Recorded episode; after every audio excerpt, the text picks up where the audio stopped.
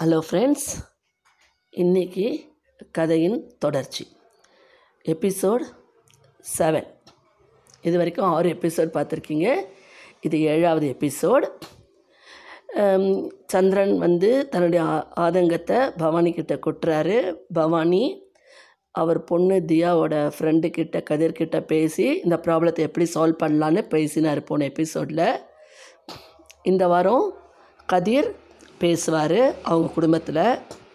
இப்படி இருக்கும்போது பவானியும் தன் குடும்பத்தோடு பேசுகிறாங்க அவர் ட்ரான்ஸ்ஃபரில் வர வேண்டாம். ரெண்டு வருஷம் தானே நானே கிளம்பி வந்துடுறேன்னுட்டு. இப்படி இருக்கும்போது பல்லவி அவங்க வீட்டுக்கு என்ன பேசுகிறாங்கன்னு பார்க்கலாம். அவங்களும் அவங்க வீட்டில் ரெண்டு குழந்தைங்கள விட்டுட்டு தான் வந்திருக்காங்க. ஒரு பொண்ணு பிகாம் ஃபைனல் இயர் ஒரு பொண்ணு ப்ளஸ் டூ எழுதியிருக்கா ரெண்டு பேரையும் விட்டுட்டு வந்திருக்காங்க. அவங்க வீட்டோட நிலைமை எப்படி இருக்குன்னு பார்ப்போம். பல்லவி அவங்க வீட்டுக்கு ஃபோன் பண்ணுறாங்க பல்லவி ஃபோன் பண்ணும்பொழுது அவங்க பொண்ணு ஜனனி தான் எடுத்து பேசுகிறாங்க ஒரே அழுதுகிட்டே பேசுகிறாங்க அம்மா வீட்டில் ஒரே பிரச்சனையாயிடுச்சு பாட்டி ஒரே சண்டை எங்களோட. அப்பா எங்கள் ரெண்டு பேரையும் இன்றைக்கி வெளியில் கூட்டிகிட்டு போகிறேன் சொன்னார். கூட்டிகிட்டு போகக்கூடாது வீட்டு வேலையெல்லாம் யார் செய்கிறது அப்படின்னுட்டு. அதுக்கு அப்பா உன் பொண்ணுங்க இருக்காங்கல்ல அவங்க ரெண்டு பேரையும் செய்ய சொல்லி. என் பொண்ணுங்களை ஏன் செய்ய சொல்கிறேன்னு அப்பா எதிர்த்து கேட்டுட்டாரு. அது அவங்களுக்கு ரொம்ப கோபம் வந்துடுச்சு. உடனே திருப்பி கேட்டாங்க உன் ஒய்ஃபு உன் பொண்டாட்டி மேனேஜர் ஆகிட்டான்ற திமிரில் பேசுகிறியா அவன் உனக்கு எல்லாம் சொல்லி கொடுத்தாளா? அப்படி இப்படின்னு சத்தம் போட்டாங்கம்மா. அதுக்கப்புறம் என் ஒய்ஃப் ஊருக்கு போயிட்டு ஒரு ஃபோன் கூட இது வரைக்கும் பேசலை.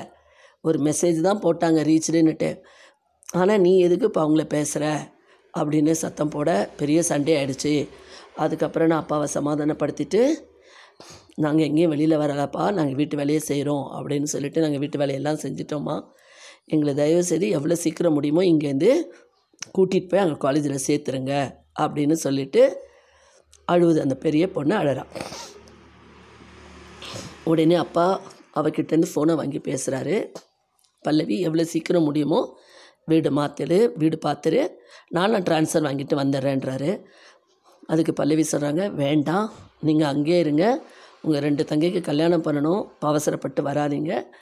நான் எங்கள் பசங்களை வச்சுட்டு காலேஜ் அட்மிஷன் வீடு எல்லாம் பார்த்துட்டு நான் கூட்டிகிட்டு போய் வச்சுக்கிறேன். நீங்கள் வீக்கெண்டோ இல்லை பத்து நாளைக்கு ஒரு தடவை பதினஞ்சு நாளைக்கு ஒரு தடவை வந்து பார்த்துட்டு போங்க. எனக்கு இங்கே எல்லா ப்ரொடெக்ஷனும் இருக்குது எனக்கு தெரிஞ்ச இடத்துல தான் வீடு பார்க்க சொல்லியிருக்கேன்.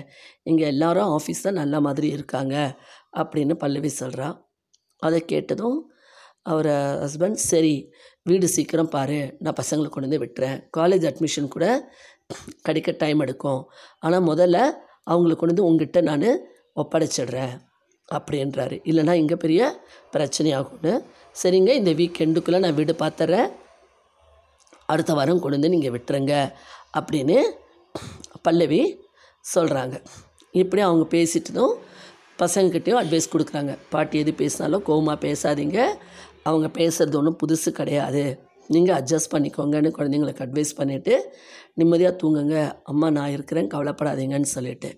நான் அடுத்த வாரத்துக்குள்ளே வீடு பார்த்துறேன் அடுத்த வீக்கெண்டு நீங்கள் ரெண்டு பேரும் இங்கே கிளம்பி வந்துடுங்க ரிசல்ட் வந்த பிறகு போய் சர்டிஃபிகேட் வாங்கிட்டு வந்துக்கலாம். அது வரைக்கும் இங்கேயே என் கூடவே நீங்கள் இருக்கலாம் அப்படின்னு அவள் சொல்லிடுறா. அதை கேட்டு பசங்களுக்கு ரொம்ப சந்தோஷமாயிடுது. அப்படியே பல்லவியும் தூங்கிறா பசங்களையும் தூங்க சொல்லிடுறான் அவங்க ஹஸ்பண்டும் ஓகே சொல்லிடுறாரு. பவா இப்படி போயிட்டு இருக்கும்போது பவானிக்கும் மனசில் ஒரு வருத்தம் இருக்குது அவள் தூங்காமல் பிறண்டு பிறண்டு படுத்துட்ருக்கா. பல்லவி வீட்டில் போடுற சத்தமெல்லாம் அவள் ஒரே கெஸ்ட் ஹவுஸில் இருக்கிறதுனால கேட்குது அவங்க என்ன பேசுகிறாங்கன்னு சரி காலையில் பேசிக்கலான்னு அமைதியாக படுத்துட்ருக்கா. அவளுக்கும் ஒரு குறை இருக்குது கல்யாணம் ஆகி அஞ்சு வருஷம் ஆகிடுச்சு நமக்கு இன்னும் ஒரு குழந்தை பிறக்கலை.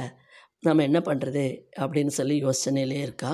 நம்ம ரெண்டு நாத்தனார் படி படிப்பு முடித்து வேலைக்கு போய் அவங்களுக்கும் ஒரு லைஃப் செட்டில் ஆகணும். என்னமோ தெரில நம்ம வாழ்க்கையில் ஒரு நல்லது ஒன்றும் நடக்கலை அப்படின்னு வருத்தத்தோடு இருக்கா. அவளுக்கு ஒரே ஆறுதல் அவள் மாமியார் நாத்தனார் ஹஸ்பண்ட் நல்ல மாதிரி இருக்கிறது தான் அவளுக்கு ஒரு பெரிய ப்ளஸ் பாயிண்ட்டாக இருக்குது இதையே நினச்சிட்டு அவள் தூங்கிடுறான் சந்திரன் யோசிக்கிறாரு.